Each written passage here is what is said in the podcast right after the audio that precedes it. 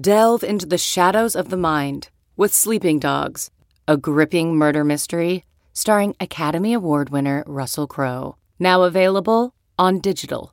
Crowe portrays an ex-homicide detective unraveling a brutal murder he can't recall. Uncovering secrets from his past, he learns a chilling truth. It's best to let sleeping dogs lie. Visit sleepingdogsmovie.com/Wondery to watch Sleeping Dogs, now on digital. That's sleepingdogsmovie.com/Wondery. CarMax is putting peace of mind back in car shopping by putting you in the driver's seat to find a ride that's right for you. Because at CarMax, we believe you shouldn't just settle for a car. You should love your car. That's why every car we sell is CarMax certified quality, so you can be sure with upfront pricing that's the same for every customer. So don't settle. Find love at first drive and start shopping now at CarMax.com. CarMax, the way car buying should be. Time now for the College Football Inquirer with Dan Wetzel. What, people work on December 31st? Who? Not the conference commissioners. They don't. No. Pete Thamel. Credit Bryce Young. He had one of just the most dynamic games, individual games I've ever seen a quarterback have. With SI's Pat Forde. The committee, despite itself, did a fine job. Despite its five-week run of slapstick ineptitude television. Here's Pat, Pete, and Dan. Welcome to the pod. The field is set. Alabama, #1. Versus #4, Cincinnati. Playing across from the Arlington Walmart. 3:00 Eastern time, New Year's Eve. Followed by #2, Michigan versus #3, Georgia. That'll be down in Miami Gardens, about 8:00. Yes, we're still doing this New Year's Eve thing. They haven't given up on it, man. They're going to remake New Year's Eve, remember? The paradigm of New Year's Eve will change. Yeah. The all-time most outrageously ridiculous ideas ever. You'll stop drinking. Yeah. You'll stop drinking and partying to watch 8 hours of football. We will get Americans to stop partying and start watching college football. I mean, how do you go against alcohol? It's kind of undefeated. It's a one seed. It is undefeated. Especially, alcohol. I mean, on New Year's Eve, it's absolutely undefeated. Alcohol ain't played nobody, Paul. It's Bama. Yeah, I mean, really. Thank you, Jim Delaney. Thank you. Old Big Ten commissioner. Most powerful man in college sports. Had to protect the sanctity of the Rose Bowl and its little flower parade every year. Made sure we didn't want to interfere with we don't want to play football on the day everyone wants us to play football. Nope. Got to protect the Rose Bowl. Then I'll quickly take a job when I retire as a consultant for the Rose Bowl. A sketchy politician. Thank you, Jim Delaney. Appreciate the corruption. You're screwing up our schedule. That's all right. It's a different issue. I'm just throwing rat poison out there like Coach Saban wants us to. And I'm not even doing it in a Southern accent. So much is happening. Yummy rat poison. Yummy rat poison. I mean, yes, a lot has transpired. A lot since our last podcast. This is the setup. Seemed pretty simple. As we've said all along, why do they do these rankings so everyone hates them when at the end of the day, there's no controversy or very little? The big debate was whether you move Bama to #1 or Michigan to #1. I kind of liked Michigan's resume, but man, this is not much of a distinction between these two. Certainly when you hang 41 on this vaunted Georgia defense, as you guys witnessed, there's a strong case for Alabama to be #1. So it wasn't a big deal. Georgia only goes to 3. Cincinnati stays at 4. And after that, there was really no #5 is Notre Dame. They lost by 13 at home to #4. So no controversies, really. There's a lot of conspiracies that they didn't want to set up a SEC rematch in the semis, or that ESPN's trying to make sure they get an SEC title game or all that. I love a good conspiracy. I'm not really buying that. I think this is pretty reasonable. Pat, your thoughts. Do we have conspiracies, or did the playoff committee do a fine job here in the end? The committee, despite itself, did a fine job. Despite its 5-week run of slapstick ineptitude television Tuesday nights. On Sunday at noon or 12:20 or whenever they finally stopped talking on ESPN and got around to the rankings, got it right, I think. Yes, I agree with you that you could have a debate between Alabama and Michigan for 1-2. You could have a debate between Georgia and Cincinnati for 3-4. 3-4 debate might be stronger than the 1-2. If you go through game by game, I think Alabama's schedule, they've got better wins. So I would give them the nod at number one, starting with the trump card of housing the undisputed number one team. Georgia-Cincinnati, it's a little closer because Cincinnati has a better top win and they're undefeated. But after that, the schedule tilts very heavily in favor of Georgia, which played no close games. They destroyed everyone between Clemson and Alabama, whereas Cincinnati was life and death to beat Tulsa, was close against Navy, had some scrapes in there. But on the whole, hey, I'm excited. I think this is going to be great. I'm looking forward to both games and the buildup for both of them. The freshness is good. There is no conspiracy. If people are like, oh, they're trying to set it up for a SEC final. Well, you know what? There's one way to change that. Beat them.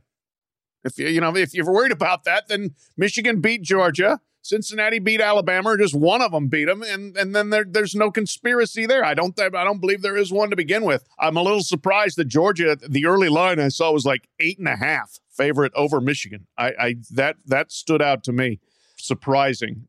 Since Alabama line is predictably large over Cincinnati, I believe like 13. I'm looking forward to both games, and I'm looking forward to writing about the whole shebang and us blathering about it. I'm also pro blather. Just in general. I'm also just pro no complaining, right? We complain a lot on this podcast.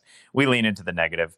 This was clean and easy and nobody screwed anything up. So good for them. They made their 3-foot putt. Yeah, it took their 4-hour celebration of it. I like this field. Like there's a Cinderella in college football. That's like cool. That's fun. That's different. I really like the Georgia-Michigan matchup. That is like football from the 70s and Smash Mouth, old themes. Yeah, two somewhat limited quarterbacks, two pretty dynamic run games, couple awesome front sevens that are going to counter each other's. They're going to really make the ball move like that. The over-under on that will be interesting. I'm sure Sully knows what it is, but I wouldn't see a lot of points being scored in that game, even though Michigan is just all of a sudden scoring a lot of points too. So I guess I shouldn't limit them, but they ragdolled Iowa pretty good, and they certainly did the same thing to Ohio State's defense, marching up and down the field on that. So it'd be interesting to see how Georgia responds. It had been sort of this season of unbridled optimism and a feeling, at least walking into that Georgia Dome yesterday, a coronation was coming. They had way more fans there, way more tailgates there. I'm sure it's in Atlanta, but they were there for that moment in time, that, maybe pivot point to where the SEC points towards Athens instead of Tuscaloosa. And boy, did that not happen. What would you say, Pat? Was it 2-1 Georgia fans in the Dome? Yeah, I would say that's about right. 65-35 or so, or 70, somewhere in there, yeah. Mm-hmm. Yeah, somewhere in there. And, Alabama, it wasn't like Alabama punched them in the face right away. They felt each other out and punted to win and all that stuff, and Georgia jumped out to a lead. And then, credit Bryce Young. He had one of just the most dynamic games, individual games I've ever seen a quarterback have on a big stage. He was awesome. Jameson Williams was awesome. And John Mechie, it's a shame that he's going to be out for the playoff, because he's obviously, a dynamic player. And I do feel like with Alabama at receiver, after those two, there's a pretty distinct drop-off from, superstars to just very good, just very good players, but not like elite difference makers. The way Jameson Williams ran away from Georgia on that crossing pattern, I think it was a 67-yard touchdown pass early. Wow. That like made me stand up in my seat. Just watching him take off. That was like he had like cartoon jetpacks on his back. So anyway, but on the field, I love the field. I love having an underdog in Cincinnati. I think Cincinnati probably, and I know these are funny things to say, matches up with Alabama a little bit better than Georgia. Cincinnati's weakness is its offensive line, especially its exterior tackles. And obviously Will Anderson's going to be a factor, and they're going to have to spend a lot of time chipping him and doubling him and doing all those things. But I think just the blunt force collectively of Georgia's front seven, which we're not going to just ignore what they did the first 12 weeks because they got ragdolled on Saturday. I think that would have been a lot for Cincinnati to overcome on offense. And that game has two best quarterbacks. I mean, those are two best quarterbacks in the field, and it's not really even close. Obviously, Bryce Young will be the favorite to be the top pick in the 23 draft, and I still think Desmond Ridder could find himself in the first round in this upcoming one. All he's done is win. He's mature. He's football smart. He's not the most accurate quarterback, which would be the knock, but he's a very good player. So I'm excited. I'm excited about the field. I'm excited about where we are. Yeah, it's good field. I agree. Good four. A lot of drama. Let's go through each one. Okay. And get to it. There's certainly Alabama. I think the question is, are we getting the Alabama that played Georgia? We're getting the Alabama that played Auburn. Scored 3 points in 59 minutes and needed Brian Harsin to decide decide he wanted as many overtimes as possible with a one-legged quarterback. Look, Alabama would have made this field regardless if they play this way. But what team are we getting is the question, because in the first couple minutes it's 10-zip Georgia. And Notre Dame starts thinking they're getting in. Like, this is starting to look like Alabama's going to get beat. I was pretty excited. I was going to write a column, about Notre Dame. We only have four. I'm fine with all four, but Notre Dame in would have been fun, right? This is going to be the, the coach quits. Story. The story is excellent. Yeah. Win one for the quitter. It would have been phenomenal. You already had that typed in, didn't you? Yeah, I did. I did. Didn't happen. But which Bama are we going to get? And is that see, this is the thing. I got flaws with all four teams. I got mostly positives about all four teams because they're the four best. But this isn't like last year's Alabama where you're like, come on now, right? Like, I mean, right. Who's beating them, right? Maybe Ohio State, not really. Everyone's got a thing. So what, you guys were there the last 2 weeks, you watched Alabama. Which one's showing up? Maybe it's recency bias, but I was so blown away with what they did to Georgia's defense. Like, having watched a ton of Georgia this year, I just didn't think that could happen to their defense. Now, there were two very important plays where Georgia did it to themselves, and one of them was that 67-yard pass to Jameson Williams where they busted the coverage badly and left him wide open, and then he put on the jets to get to the end zone. That was a third down. There was a 3rd and 10 where they left Mechie with nobody within 20 yards of him on the sideline. Either of those plays, or both of them, you cover the way you've covered all year. You're off the field, and it was 10-0 the first time. You get off the field, then get the ball back, you score again. That game could go differently. But they made the big plays when they had the chances, and then once they started going, Bryce Young caught fire. It was unbelievable. Dazzling what he did. Some of the plays he made, the scramble and lateral pitch out that he made, I think it was to Brian Robinson, another play where somebody's like grabbing on his leg and he throws the ball. Boy, was he good. And the one thing that also, Pete, where we sit in the Mercedes-Benz Stadium, we're kind of in the corner near the end zone, so you get a back view.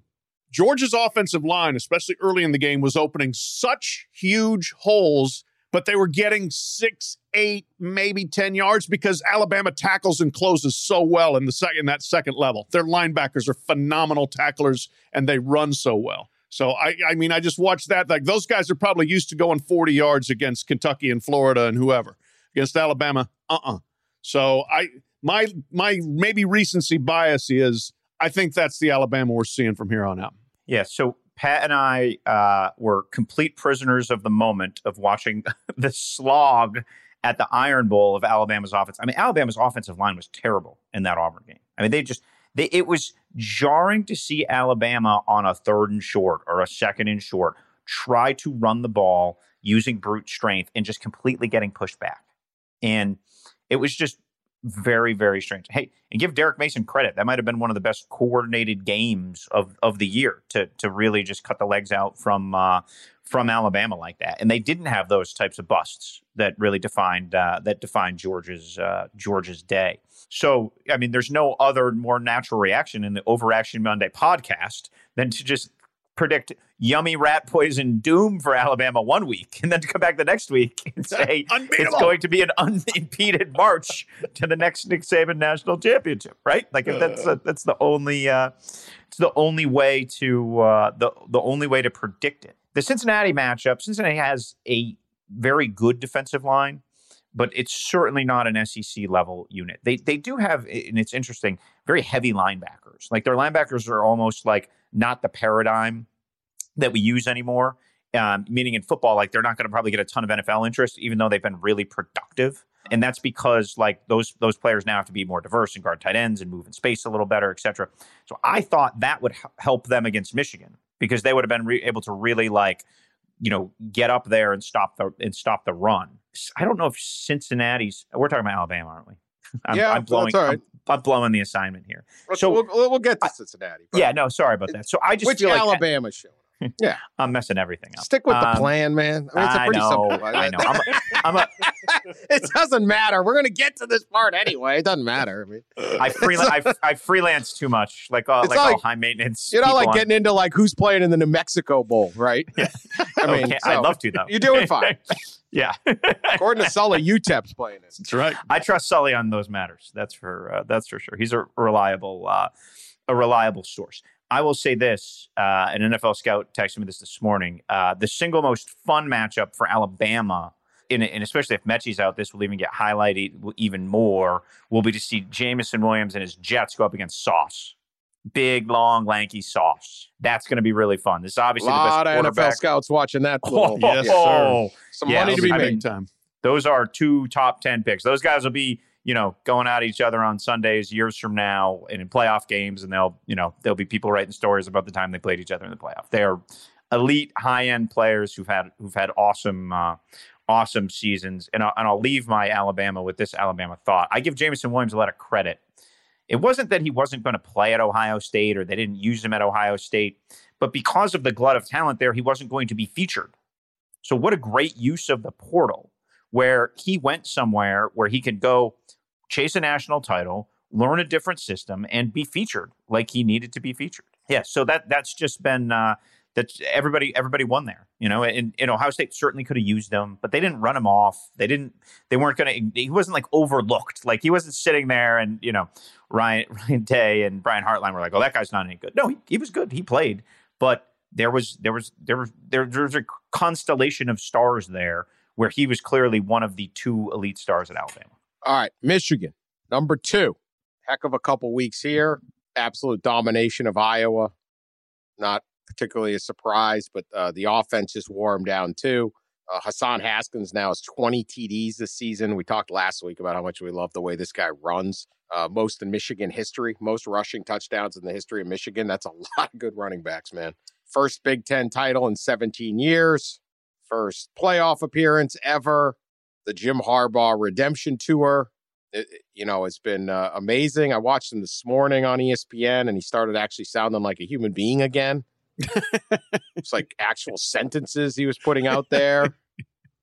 I think he short-circuited for a while, and it was just like even gazing off into space, not paying attention to the question even more. Right. He's bad after games, although I give him credit. All he wants to do is let the players talk, which I respect. Yeah, and the sideline person's like, how does it? We got to talk about this, and he'd be like, my guys, right? So he's trying, but Captain Comeback has had a comeback, man. Playing in front of at the Colts Stadium, where his number's retired, never played in that Lucas Oil, but title game would be back there. I guess the question with Michigan that I would have is, can they run the ball against Georgia? I actually think Michigan's best matchup or better matchup would have been against Alabama. Nothing against Alabama, because there would have been many problems, but can they run against that Georgia defense? Because seemingly they have to. That's my question I have for that. I'll start with you, Pete. I mean, I think this will be their biggest challenge, running the ball. One of the things Michigan has done so well this year, and we saw it these last few weeks, is pound people and grind them down, right? Like, that's what they've done. They've established the run. It's the old Stanford recipe from 09, 10 and Harbaugh's early years there. They have this, you know, they just keep running power until you run into submission. They have Ben Herbert, who's one of the best strength coaches in the country. He's been around. He was at Wisconsin. He was at Arkansas with Bielma. And there is just a complete power football mentality instilled in this team. The most impressive part about Georgia's defense to me is the depth. I mean, they just, you know, they have absolute monster depth. And that's, you know, the phrase, the big buzzy phrase right now is stacking classes, right? Like, Georgia's had top class. I think they have the top class coming up. They were in the top 5 last year. They've been able to stack classes to the point where the first round picks who are up front, like Jordan Davis, get replaced by other first round picks. And that cycle keeps going. But they are bigger and they are burlier than Alabama at those positions. And some of that is a little bit age too, right? Like Alabama lost 6 first round picks. Like that's, and for them to do what they did to get here is unbelievable. And this is Georgia's, very much Georgia's moment. And I'm excited to see, when they run Jordan Davis off the field, they run Jalen Carter on, right? And he may be more disruptive and a better long-term prospect. So there's a lot of power, there's a lot of force, and I have a full belief that is going to be a distinct struggle for Michigan. That said, I did not think Michigan would be sitting number 2 in the playoff with 1 loss. They started the season unranked, which is pretty incredible. I was mocked for picking them to win more than 7 games on this podcast. Yes, you were. I predicted Iowa would win the Big Ten West, and they did. Let's not talk about the race for the case. Pat, can they run? How did those stats end up anyway? I don't recall. We stopped. It was a counting error. We stopped counting 3 weeks ago, Pete. I don't know what happened. There was an accounting error. Sully officially quit at halftime of the San Diego State game. So. Sully had the document, but it blue screened. Can they run? And then the other option will be how big of a factor can Aiden Hutchinson be? Because once again, look, I the number of plays he impacts is just extraordinary if you watch that game. And I know he's not a quarterback, but my God, this guy, I mean, they know he's coming. They tried to double team him all night, and he just runs through people. He's an astounding football player right now. I would not be shocked at all if he's not the number 1 pick of the Detroit Lions in May.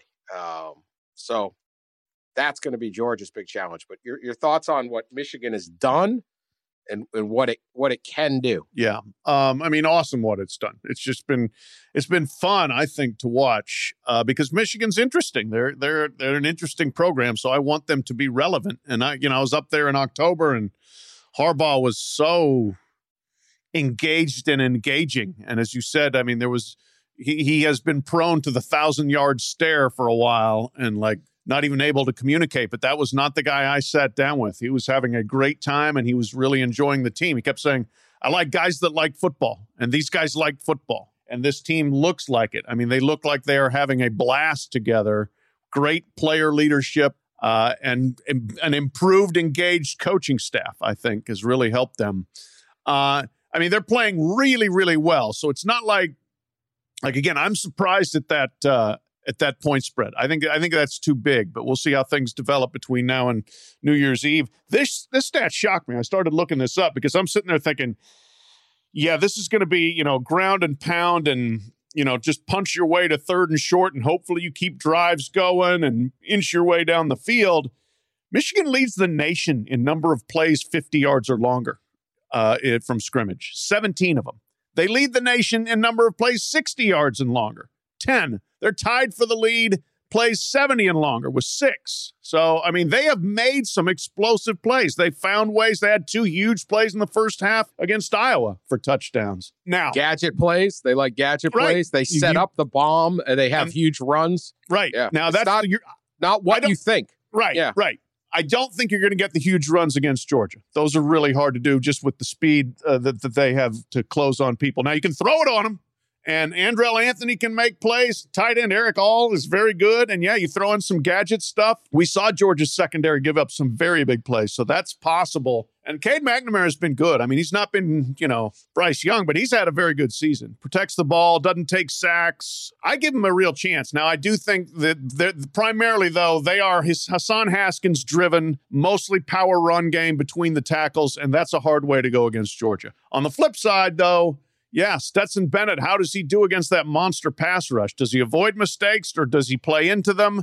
And do they have to go to JT Daniels? That's got to become job 1 for Kirby Smart, and we'll get more to them. But another guy jumping the damn segment. I'm sorry. I mean, this is the easiest game plan. All right, I'm done with Michigan. Teams. We're going to discuss each. We're 2 in, and we're 0-2. I'm done discussing Michigan now. All right, Georgia. Okay. Hey, they're number 3. I mean, there's only 4. Okay, Georgia. Do we have a quarterback controversy? What kind of team enters the playoff when you have a quarterback controversy? Now, I have been skeptical that you can win a national championship with the boutique law firm of Stetson Bennett. Nice player. If you need someone to win you the game, can he win you the game? Yesterday, when their defense that had carried them all season fell apart, that defensive line I'll break the rule. Got no pass rush on Alabama. That would be an issue for Cade. If Cade McNamara gets to sit back there, he becomes a lot better. He becomes really good. There was no pass rush. Where was the pass rush? It was amazing. That can't hold. Michigan's got a very good offensive line. But can you win this thing? Can you beat Michigan and Alabama back-to-back with Stetson Bennett? That, to me, is I have faith that the defense will respond. There's too many great players, and that's going to improve. But what do you do with this quarterback, Pat? Yeah, I mean, that's job one for Kirby Smart for the next 4 weeks is to figure out whether Stetson Bennett can get you to the championship game. The fact of the matter is, in 2021, you have to win a shootout or 2 along the way, and Stetson Bennett couldn't do it. He could not match plays with Bryce Young, couldn't come close yesterday. You know, theoretically, Michigan is not going to be a shootout. But, as you pointed out, they're making plays. 40 points. They're scoring points. You can say whatever you want about, like, Iowa as an opponent. They got a defense. Like, Ohio State has a like, Michigan State, Penn State. These schools have defenses. It may not be – I mean, Iowa's never winning that game. They have no offense. No. But – they have a defense pretty good. They're putting up huge numbers on them eventually. Yeah. No, I mean, it's Michigan's offense has progressively gotten better. So for Georgia, yes, they will. I mean, they will have to make some plays. The receiving core is getting more healthy. We saw George Pickens involved for the first time. Blaylock has come back. Their tight ends are ridiculous. Best tight ends in the country in total. But they've got to be able to run the ball, and you've got to be able to keep out of 3rd and 5 or longer so that Ajabo and Aiden Hutchinson can't just turn loose on you. I think they can do that. Now we'll see. Again, they can open holes. They open them on Alabama. We'll see if they can open them on Michigan. We'll see if Michigan can tackle and close the way that Alabama did. But Georgia has the ability to control the ball, run, move the ball, score. But if it's got to be an up and down game and you need to throw 20-yard passes all over the place, you got to consider playing JT Daniels. Let me ask you this, Pete. Let me switch it. You can bring up what you wanted to say, but this loss was this was a rattler, man. Like program rattling loss. Now it had no value, right? It didn't hurt them. I mean, I guess they play in Cincinnati instead of Michigan right now. They're still in the playoff, but this was like we question everything. And there's this foreboding. There's this, like, it's like, you know, you live in Boston. It was like the Red Sox until they finally won it. It hangs over everything where it's like, are we going to gag this away? We never can beat these Alabama guys. You know, can we do it? How much is that, you think, a factor? Or did losing this game actually help because you got 3 weeks to reset the whole thing? And then you can bring up maybe your Stetson Bennett thoughts. No, I do think it's program rattling, and it makes you really have to ponder what you do in the future at the quarterback position. I think that's the thing that gets rattled the most. Like, they're not going to wholesale change their defense. Now, they certainly do make adjustments, and they got to obviously coach them up better so there's not those huge busts. But I really wonder, with George Pickens back, you know, he had 2 catches for 41 yards. One of those obviously was a 37-yard catch early in the game. Does that help JT Daniel? Because George Pickens is sort of the downfield field-stretching threat that Georgia really didn't have all season. So Stetson Bennett, if you don't have a game-breaking receiver, actually makes some more sense. I mean, Brock Bowers was targeted, I think, like 16 times yesterday. The stats I'm looking at right now say 10 receptions for 139 yards, and he was thrown to a lot more. He had 10 receptions. The next highest was Cook at 4, and then Burton at 3. So essentially, Georgia's offense was unhealthily reliant on tight end. That's probably going to have to change, because I really feel like Stetson Bennett may not have to win you a shootout. The problem is if you go down 10, he's not really well equipped to bring you back. Like, that was what was very apparent in the second half yesterday. And you wonder if Nick Saban was coaching Georgia, much like he did in the same stadium in the same matchup, if he had pulled the trigger and gone to JT Daniels and realized that Stetson Bennett wasn't equipped to do that. One of the reasons why Kirby Smart really likes Stetson Bennett is the team really likes Stetson Bennett. When I was with him last week in Athens on Monday, Kirby Smart said, like, the strength of the team is the team. Like, that's one of the things. And JT Daniels is a bit of an odd duck. He's a California kid. He's a little bit aloof. He's not sort of that, like, rallying cry, magnetic personality that Stetson Bennett has clearly proven to be. So you wonder how much, like, personality, how much the reaction of the team and such would play into a decision like this, because everything changes when you change the quarterback. So I really think it's going to be a fascinating thing. How many times do you think Kirby Smart's going to get asked about his quarterback situation over the next 3 weeks? And he's certain that they have certainly opened the door to that scrutiny. Yeah, he was asked about it right after the game with Stetson Bennett sitting next to him, and his answer was what you would expect. It was a good answer. You know, I was like, we have all the confidence in the world in Stetson. You know, he played fine. Our defense let him down, basically. But then at the end, he said, I also have great confidence in JT Daniels. But to your point, I mean, Nick Saban was his mentor. Saban made two of the gutsiest quarterback changes I've ever seen when he benched Jalen Hurts for Tua in the championship game. And then a year later, when he benched Tua for Jalen Hurts in the SEC championship game, both against Georgia, both worked brilliantly. This is going to be a huge thing for Kirby to figure out. See if he can find the right we solution. Don't like picking on players at all. I mean, they're still college kids, right? This isn't the NFL. So no one wants to say anything bad about Stetson Bennett, but this is the situation you're in. It's obvious to everyone. It will be the talk radio discussion point in Atlanta for the next month. Falcons aren't any good.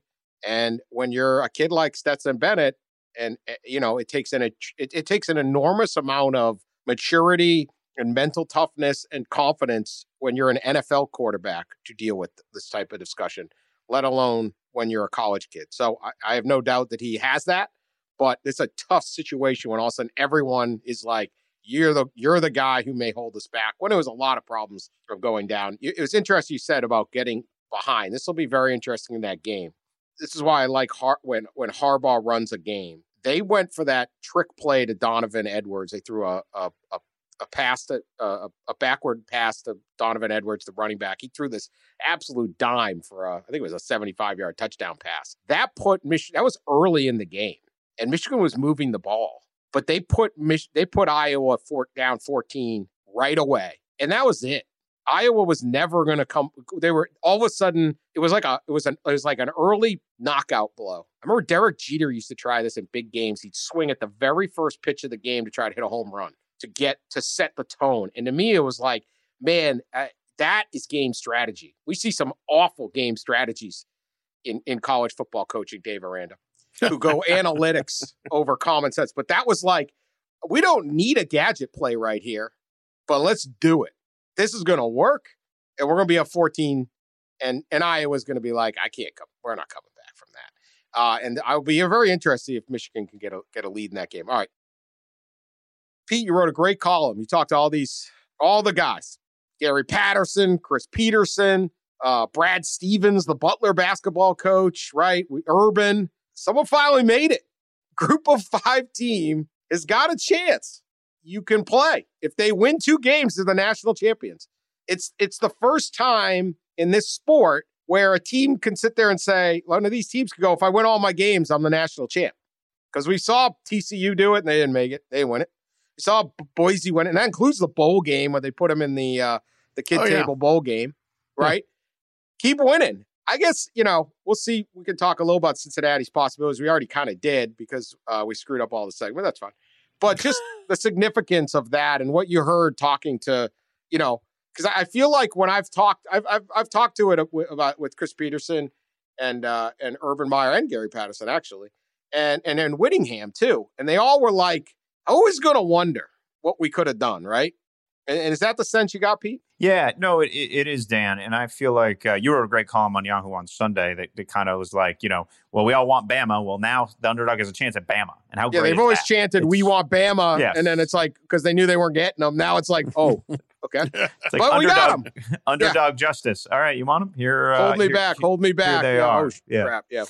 Fun interviews. Great catching up with all those guys. Urban was particularly interesting because he obviously was the first underdog to crash the BCS at Utah in 2004. I know it's hard to think of Urban Meyer's an underdog these days, but back then he was with the scheme and with the team. Alex Smith led and Paris Warren and all those guys. They were kind of the forebearers to this. And now Urban's son is on the Cincinnati team, which I don't think really a lot of people know.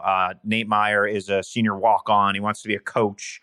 He charts a lot of the plays. You know, when I was on the sideline for the Indiana game, he was like, you know, he had like a clipboard. You know, he's in uniform and everything, but he had the clipboard and was charting stuff, just different little nuances. And he spent some time when Urban was at Ohio State and after his time at Ohio State, like he would just go like study special teams for a week there as they were like doing special teams offseason reviews. So he's got a good jump. And is a great kid. He'll I think he'll be a very successful coach in his training. So it was fun sort of going down memory lane there, but Brad Stevens was the most interesting. In a lot of ways, he's sort of the consummate underdog college coach of our generation and bringing Butler to back-to-back national title games. I think in what, 10-11? Or was it 9-10, Pat? 10-11. Okay, 10-11. Yeah. And the one thing he said was interesting, because remember now Butler's in the Big East, so they're in the Horizon League back then, which made the feat all the more kind of astounding.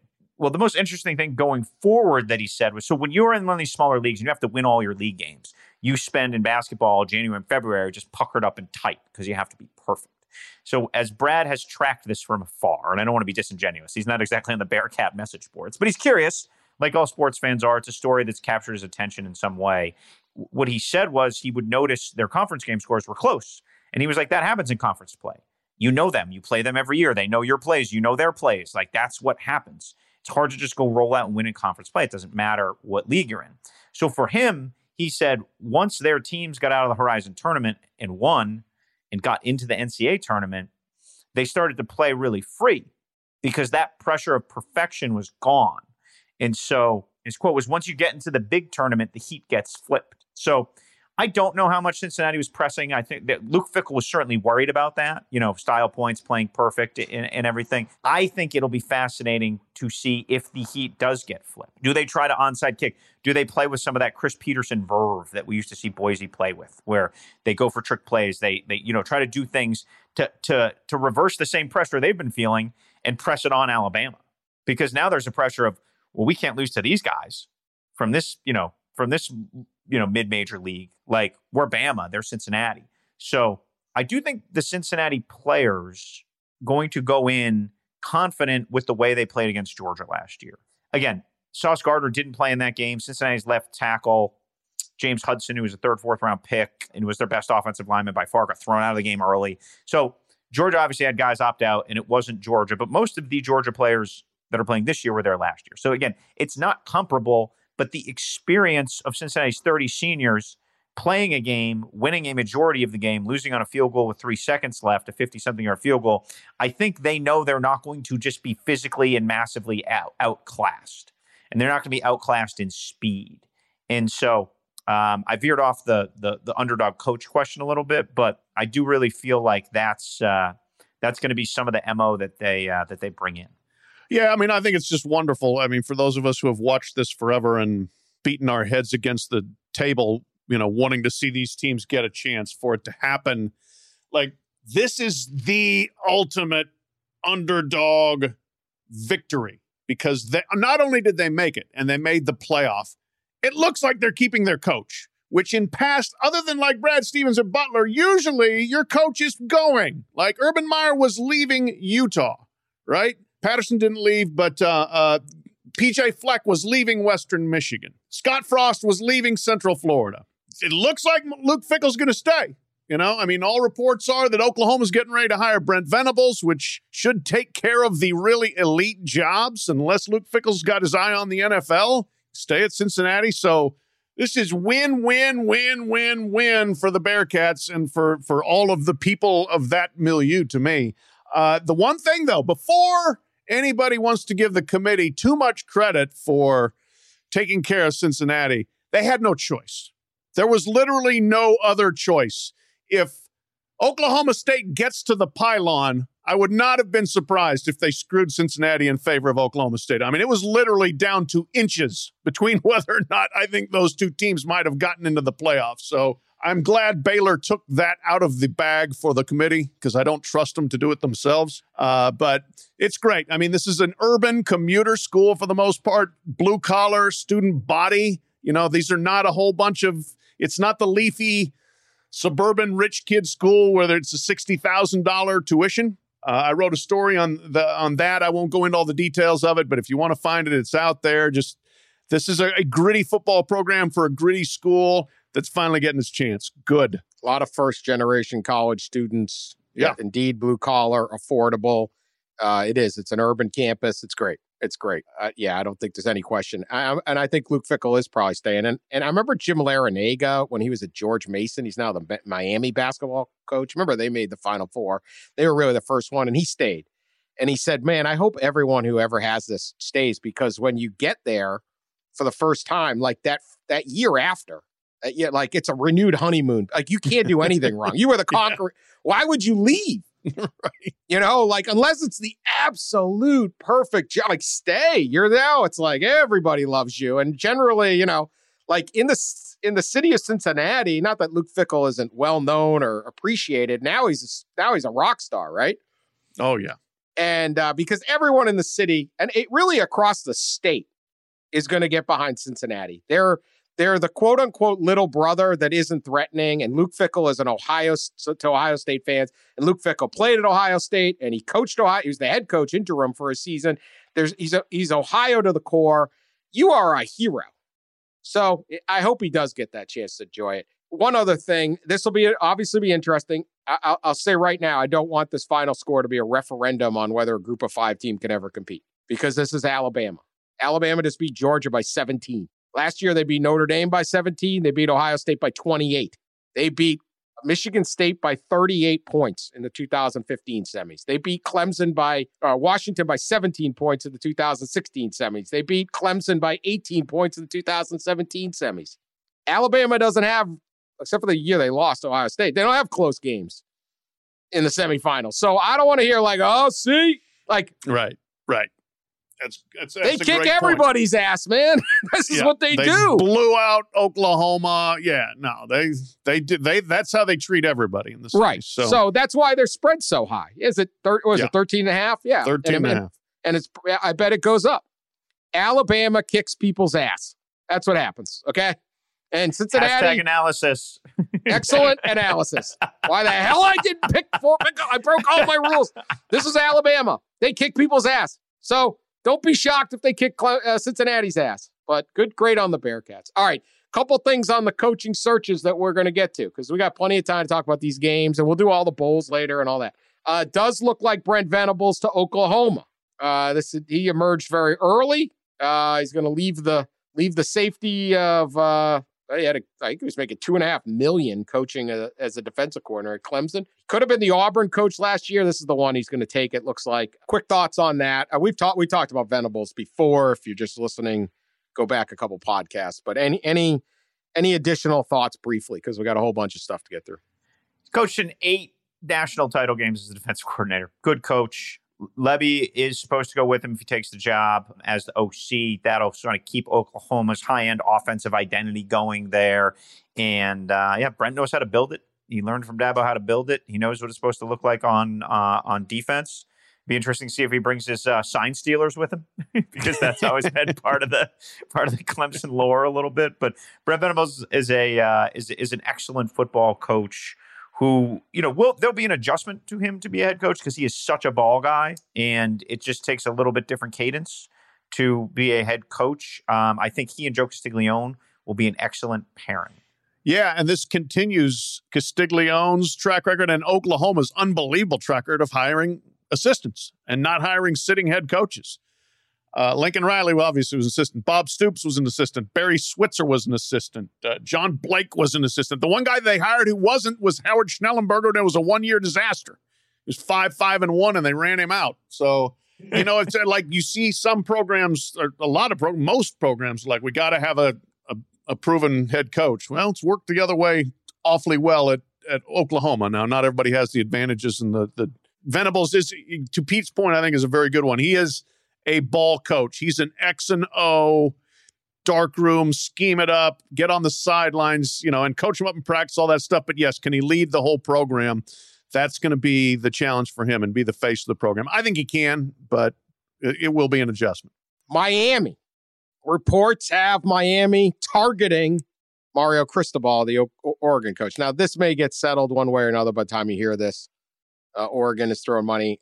Although, honestly, after watching Utah just pound them a second time, I mean, to say briefly, there's a 12-team playoff. Who the hell wants to play Utah? Yeah. I imagine the Buckeyes are excited about that Rose Bowl matchup. No. Utah, and they switched QBs, or they struggled early, but I mean, all their losses are like to BYU, as Oregon State. This is a good team, man. Pitt would be a heck of a little bit terrifying, too. See, we could have had a really exciting 12-team playoff. Yeah, but instead, we'll have a weekday, start at noon in the West Coast TV window. That's what we got to do. What, people work on December 31st? Who? Not the conference commissioners. They don't. No. They're stunned. Totally. I mean, they're stunned that people work. And they're just around rich boosters who don't. Yeah, the people that are bringing their drinks to them at poolside are working. Yeah. Wait, what do you mean you drive a FedEx truck and you're going to miss the game? Yeah. Just tell them you can't work. Yeah. So we will see what happens with Mario Cristobal. How about Manny Diaz, though? I was going to say, have they broken it to Manny yet? Currently not fired. They actually have not.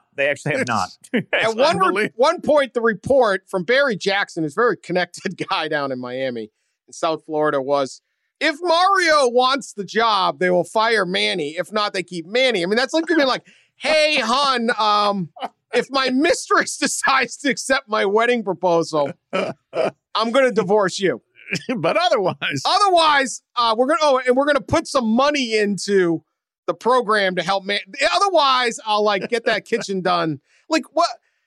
How the hell is this working? This is like they're out Auburning Auburn. This is the kind of thing Auburn does. I mean, come on, Miami. And you wonder now. Look, here's my number one stat on Manny Diaz.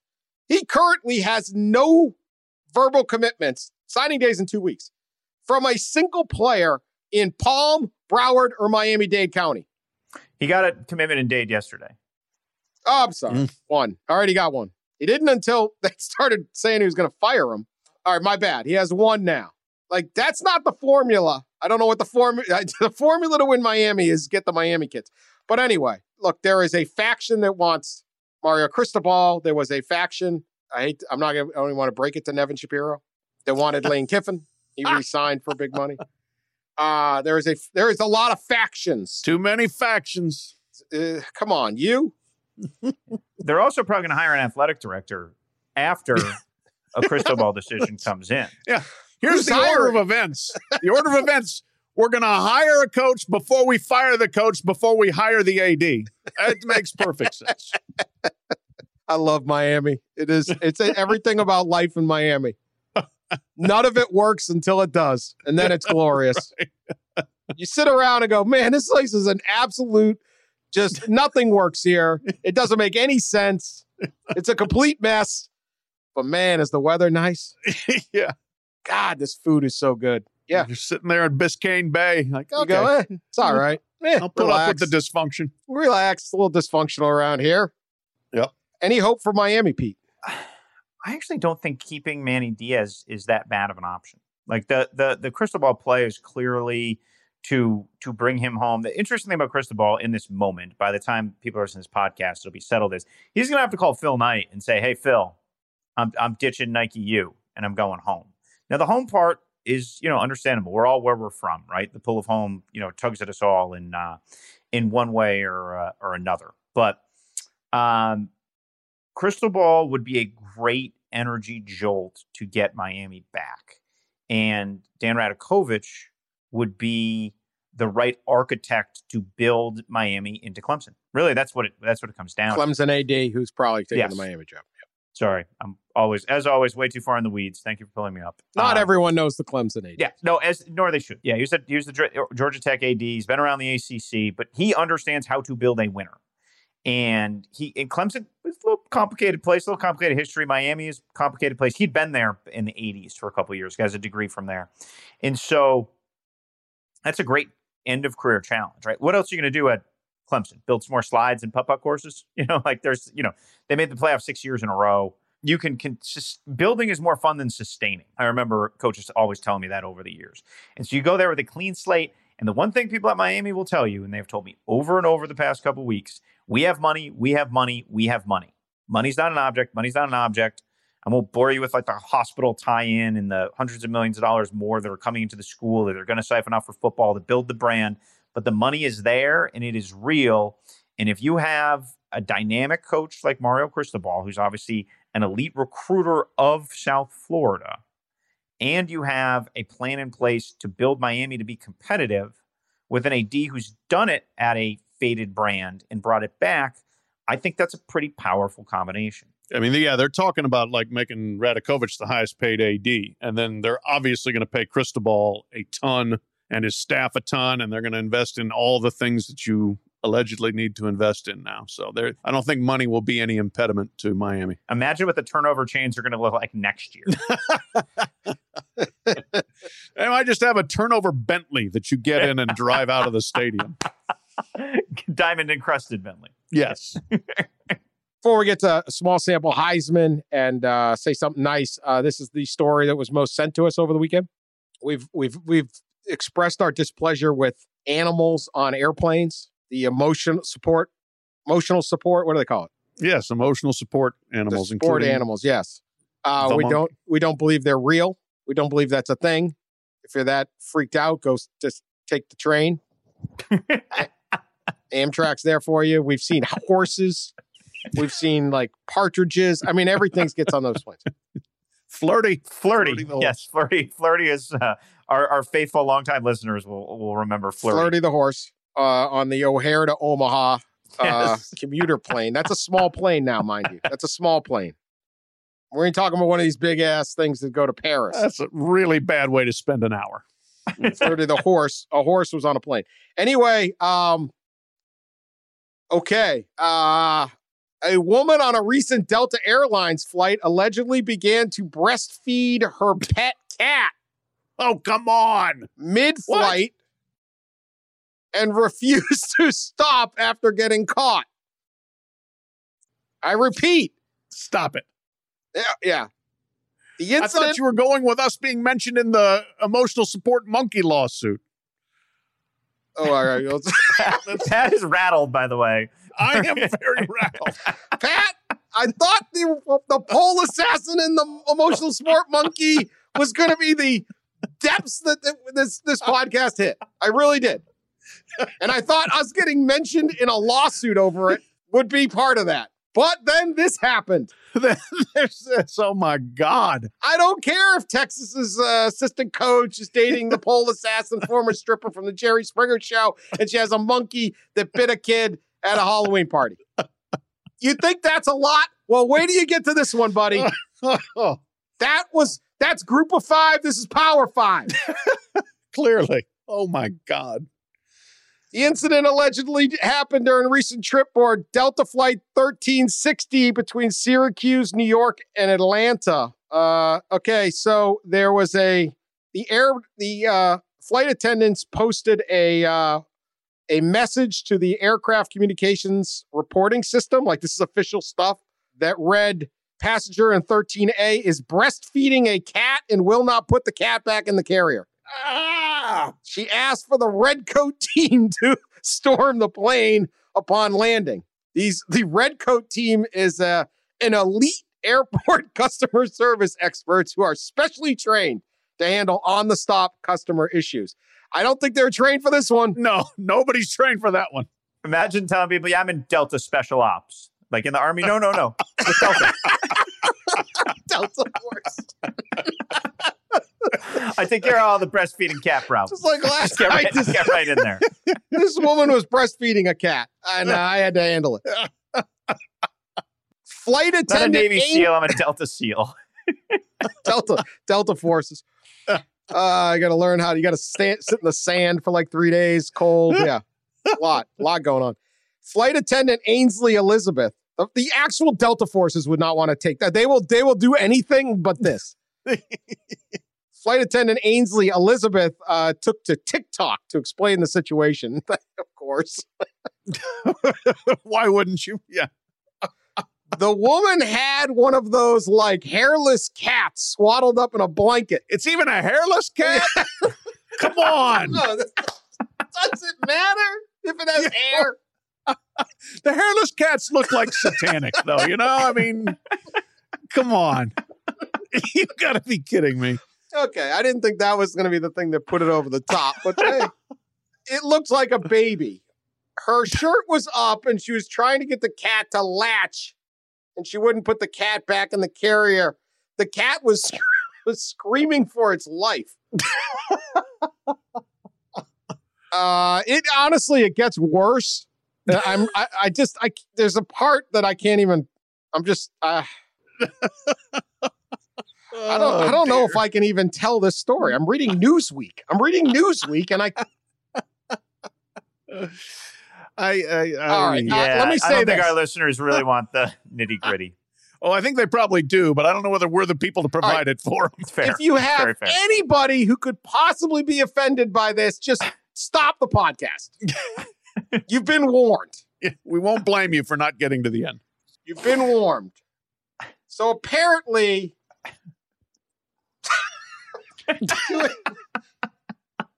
To encourage the cat to latch, is that the term we're using? Sure. The woman had butter packets from a restaurant. What? Oh, come on. No. She was using the butter to... Come on. I don't know what else to say. To encourage a latch. I believe AP style is latch. I don't know. Yeah, I'm sorry. We're here for the truth. This is the truth. It was on TikTok. Well, if it's on TikTok, it's got to be true. Pat, what would you do if you were sitting next to the breastfeeding cat woman? I would jump out of the plane. I would open the emergency latch and go.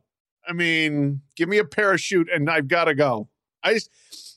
You want to do that in your own home? Fine. But why on earth would you think that is perfectly acceptable behavior on an airplane? What do you mean in your own home? Well, I mean, I'm not down with it, you know, but look, people in their privacy, you know, whatever. But, is bestiality legal?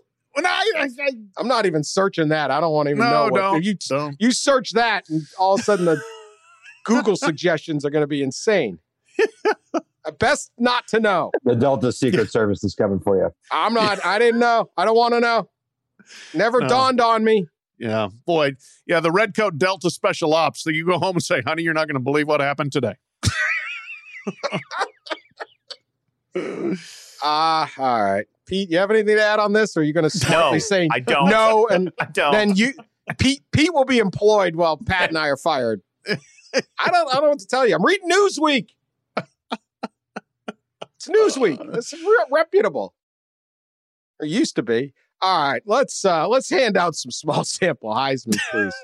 Please. Can we give them to the Delta Special Ops? Hello, record book. Hello, small sample Heisman. How about that? I got a Heisman Trophy. I am going to give it to Cincinnati tailback Jerome Ford, the Alabama transfer. Rushed the Bearcats to the matchup with Alabama. 18 carries, 187 yards, a 79-yard touchdown, 2 touchdowns. Jerome Ford wore the Cougars' defense ragged. Cincinnati ends up scoring 35, including 21 in the pivotal third, and roll on to the playoff. All right, I'm going with Baylor safety Jerron McVay, and I hope I'm pronouncing that correctly. But he made the tackle that made the playoff decision easy for the committee. He was the one that got Desmond Jackson enough to get him out of bounds and on the ground just short of the pylon. 4th down, final seconds to win the Big 12 championship for Baylor. And to avoid a massive Cincinnati, Oklahoma State controversy, great win, great season for Baylor. Oklahoma State, I mean, boy, how would you like to be a fan of that program and watch them have like 8 plays inside the 5 and get nothing? I mean, just disastrous the way they got 3 and then they came back and got nothing. But I mean, just malfunction after malfunction. Baylor tried to screw themselves up by going for a 4th and 1 in their own territory. Bad decision by Dave Aranda, but a great season by Dave Aranda and the Bears. And then Jerron McVay, the hero play of the day for the Baylor Bears to win their Big 12 title. Very good call. They How tried about the fake Chris Webber moment there? That was the thing that I'll remember about that play. They tried to call a timeout. Everybody walked away. Then they realized they didn't have any timeouts left. Like, I don't know if I've ever seen that. And I wasn't watching the game with volume, so I don't know if that was explained somehow by the announcers or the referees, but it looked like everybody walks the sideline. So I'm watching it, and I'm like, all right, nobody's got any timeouts. This is going to happen. You know, this pivotal play that's going to, like, decide the fate of the football season. And then it was like, oh, just kidding. Let's just run back. Yeah, right. Yeah, that's like I was watching without sound. I'm wondering, like, why did they stop the game? Yeah. That's what I assumed. So I could be off on that. It's a bigger penalty in basketball than football. Correct. It's punitive in basketball. Yeah.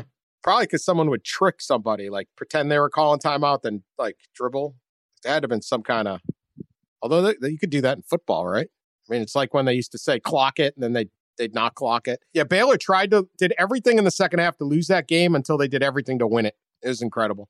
And man, the pokes, so close. I think they were getting into that playoff, and it was literally inches. And I never thought Penix for Indiana I think he was down. I still think he was down, but he got it. Yeah, this one, at least the pylon never moved, so you knew he was down. Pylon cam was like, oh, my God, that thing's perfect. All right, I'm giving mine to Kenny Pickett, Pitt quarterback. And I know that Pittsburgh's defense was really the difference in that ACC title game. Wake Forest QB Sam Hartman was sacked 5 times, picked off 4 times, 21-46. They did a great job of limiting Wake Forest on an absolutely glorious night for the Pitt Panthers. But I'm giving it to Pickett. He's the QB. He gets the glory. 20-33 for 253 yards, 2 touchdowns passing, and 1 58-yard touchdown run that broke open the game early or got the game going early. Avoided any interceptions. The touchdown run, he did a fake slide in full stride and then didn't lose speed and go. That is one of the most athletic things I've ever seen. And I covered a lot of Simone Biles. Like, how did he not blow out his ACLs in doing that? I don't know. Someone's like, they should ban that. It's not fair. And I'm like, it's not fair, but the next guy who does it is going to be out for a year. So don't ever try this at home. Kenny Pickett has got wheels. Great season for Kenny Pickett. Great season for Pitt. Program that needed that. And Pickett's one of our favorite. Came back to play, and he's been entertaining us a long time. Congrats, and good luck going forward for him. All right. Said a lot of mean things on this podcast, as we always do. Can we say something nice? Pat, can you say something nice? I can. I'm going to say something nice about Conference USA. I think without question, the biggest loser in the realignment, just mauling of the sport in previous months. They were gutted by the American Athletic Conference coming in and taking people, Sun Belt grabbing people, teetering on the brink of extinction. Looks like they'll survive in a diminished state, but they had a heck of a championship game and a very nice season there. UTSA against Western Kentucky, wild, entertaining shootout on Friday night. The Roadrunners having this remarkable season, going through 11-1, take a huge lead, look like they're blowing out Western Kentucky, and then Western comes back with their Houston Baptist transfer tandem at quarterback and receiver, mounts this big rally. UTSA holds on in the end, wins 49-41. And for a league that's had a rough go of it, that was a really nice way for them to go out. UTSA, 12-1 season. Nice job. I'm going to stay with Pat's small conference theme and say something nice about Northern Illinois. Northern Illinois went 0-5 last season. They did not win a game. They were sort of a reluctant participant in the MAC shotgun schedule. Thomas Hammock, the early part of his tenure there, the former Ravens running back coach who came back to his alma mater, Sean Frazier made that hire. it looked, I mean, look, they went 0-5. It's hard to go winless in anything in modern college sports and bounce back. They not only bounce back, but they bounce back and beat Georgia Tech. They bounced back and won the MAC. And the MAC is a very difficult league to win. All the credit in the world on the field goes to Rocky Lombardi, their quarterback. He had a rough go at Michigan State. There's no other way to say it. They didn't have any playmakers around him. There's no Kenneth Walker taking pressure off him. He was running for his life. And honestly, it might not have been the right level for him. And he went to the MAC and was a paradigm-changing quarterback who gutted them to close win after close win after close win. And finally, after all those one-score MAC wins, they go to the MAC title game and they blow out Kent State. So Northern Illinois, congratulations. Heck of a season. All right, I was going to say something nice about football in Utah, but I got a second one. But congrats to football in Utah. BYU 10-2. Utah, Pac-12 champs. Utah State, Mountain West champs. They're 10-3, 10-3. When the hell, Utah? I mean, like all these other states that, like, we got all these players around here. And like, it's Utah. How's this happening? I don't know, but it happened. Congratulations to all those people in Utah. But I really want to say something nice about Brian Kelly's accent, Southern accent. Good call. Good. How did we not get to this? Yeah, how did we? Going to go down the road, fixing to do some visiting with y'all. He often did back at North Shore of Boston. He got unbelievably mocked, of course, for this thing. I had an assistant coach in the SEC text me the other day, like, between quitting on the Irish and the fake accent, they've got all sorts of stuff to use against them early. I was like, good luck with that. The guy wins everywhere. He'll be fine. He'll be fine. But the accent, I think, opens up either the real coaching hire at some point, or at least a Netflix sitcom that I'm trying to develop, where Coach O takes over the Boston College Eagles and tries to do the reversal. No more go Tigers. Like, hey kid. That's a Netflix sitcom for sure. Let's go to the Packy on Dot Ave. Wicked good Pats game tonight. You watching? Coach O is going to be the Ted Lasso of New England United. I don't know. I'm still working it. When I make millions off of this, get that stadium built in Holyoke. You get no money from this, Brian Kelly, and your fake Southern accent. It's coming together. It's coming together. If you got plot, we need side characters. I'm open. I'm open to ideas.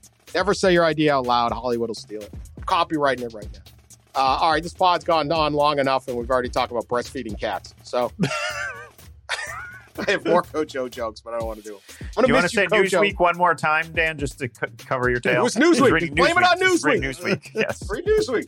Blame it on. I think he used to come to my house as a kid every week. It's very reputable publication. So now, what the hell happened? We'll be back on Tuesday with our regularly scheduled show. I'm sure there'll be more developments and everything. Please continue to subscribe, share us on social media, use the hashtag CFE. We appreciate all of that, and keep sending us ridiculous stories about the follies of airline travel. Talk to you then. 1, 2, 3, 4. Those are numbers, but you already knew that. If you want to know what number you're going to pay each month for your car, use Kelley Blue Book My Wallet on Auto Trader. They're really good at numbers. Auto Trader.